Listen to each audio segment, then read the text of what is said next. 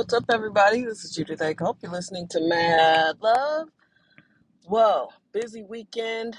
I hope everybody had a good Easter holiday. I worked. Uh, I worked most of this weekend, um, and not on Turo stuff. I'm always doing Turo stuff, but yeah, mostly this uh, weekend I was doing my full time gig. Uh, you know, I have deadlines, and sometimes you can't hit them unless you do that OT. So anyway, uh, everything's going well. I just had a thought, and I realized I hadn't podcasted yet this morning. Um, you know, I think the biggest challenge that faces most people, and I could be wrong about this, but um, most people who are trying to be successful, who are aiming to do something big with their lives, I think one of the bigger challenges is trying to be an extraordinary person when you don't have extraordinary circumstances. You know what I mean? I remember when I graduated from college, and a lot of my friends, you know, I they were really middle class, upper middle class. You know, they had parents who could buy them cars and uh, help them pay their rent for a year while they got an apartment or help them move across country. Their parents had more resources and could do more things for them. And I was very resentful about that for a long time. I didn't know that was the word for it, but that's what I was feeling. I was just frustrated and I didn't understand. It's like we all know this is a world where you need money. And I just didn't understand why my parents didn't have more money. And yes, I'm a brat. I get it.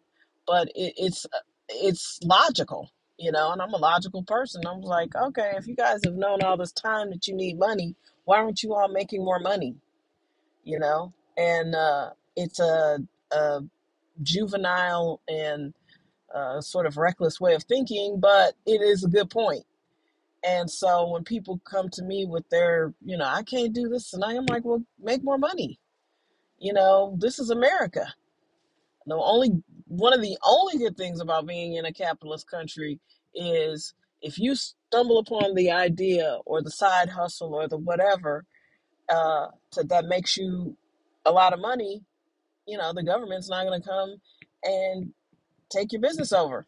This isn't Cuba. They're not going to be like, hey, you're selling a lot of uh, muffins. Let me uh, take your muffin business over because the government could use your money. Now, you have to pay your taxes, but, you know, we are spoiled. We don't really understand uh, communism. So, you know, make more money. And you can make more money. And there are a lot of great ideas out here. And you can make as much money as you allow yourself to make which I'm I'm a capitalist, but I'm also a pragmatist. I'm not saying, you know, work yourself to death, but there are ways to have things that you want. And so I was bratty about it, and I didn't have a particularly strong entrepreneurial um, bend at that age. I just didn't understand it. I was like, you know, and so I was frustrated, and I didn't have extraordinary circumstances. I had parents who were willing to pay tuition uh, my dad and my mom and dad paid my tuition from K to 12. My dad started paying my college tuition, and then he got injured at work and uh, they fired him, which is not legal. And of course, he didn't uh, win his lawsuit until after I had graduated from college. So then I went on financial aid and I was able to stay at Howard. I struggled it was not easy. I had a good life, but I had rich friends, or at least yeah, not, they have. I had friends who had access to money, and their parents weren't struggling. Some of their parents were really well off, and um, you know, you just have to make a way, and that's what I did. And my dad was very clear. He was like, "You're not going to be walking around dangerous ass DC at night." So get it out of your mind. You're not going to get a part time job and take the bus in this very, very dangerous city. And I agreed with him and I was fine with it because DC in the 80s and early 90s was rough. Uh, it reminds me a lot of what St. Louis is like right now. And people are going to say, it's not that bad, but it's because you don't know. I'm not asking your opinion. I'm not uh, waiting for you to give me your thoughts about how you feel when you're here. I'm telling you facts. It's not safe here. Um, it's not. And the people who harm you might not get punished. It's just where we are in, in modern times right now. A lot of major cities are dealing with people who are not all that interested in prosecuting criminals. So it's quite interesting. So anyway, I'm way off my point. My original point is and should still be um, it's important to be able to find yourself uh, doing extraordinary things despite your circumstances. I think the key to life is not allowing people to control your emotions because whoever controls your emotions controls you. Um, so when you get out of pocket and you feel some kind of way and you're always offended, those people and situations are controlling you they just are. And I think a great example of that is whenever you inject the word or the thought that a situation is racist. People have very visceral reactions to that word. And whether the racism is real or imagined, people are going to react a certain way. That means that word controls you. That means that situation is controlling you and it's difficult and you've got to find a way to be above language above people above petty above all of those things and just be the best possible version of yourself that you can be despite the circumstances which is easier said than done every single day it is hard to do that but I think that's a key to uh, one key to a happy life is figuring out how to be above your circumstances. And if you want an amazing, extraordinary life, how to be amazing and extraordinary uh, despite not having amazing circumstances. You know, there are a lot of people who were born broke, broker than broke, with nothing. And they have built themselves up and they have more than enough, more than they could ever spend in one lifetime and maybe money isn't the thing. Maybe money isn't going to make you happy, but it's who you're becoming when you're learning to manage the money that could make you happy. Maybe you realize, you know what? I did want to be a millionaire, but not for just for me, but because I want to be a philanthropist. I want to spread my money. I want to help other people.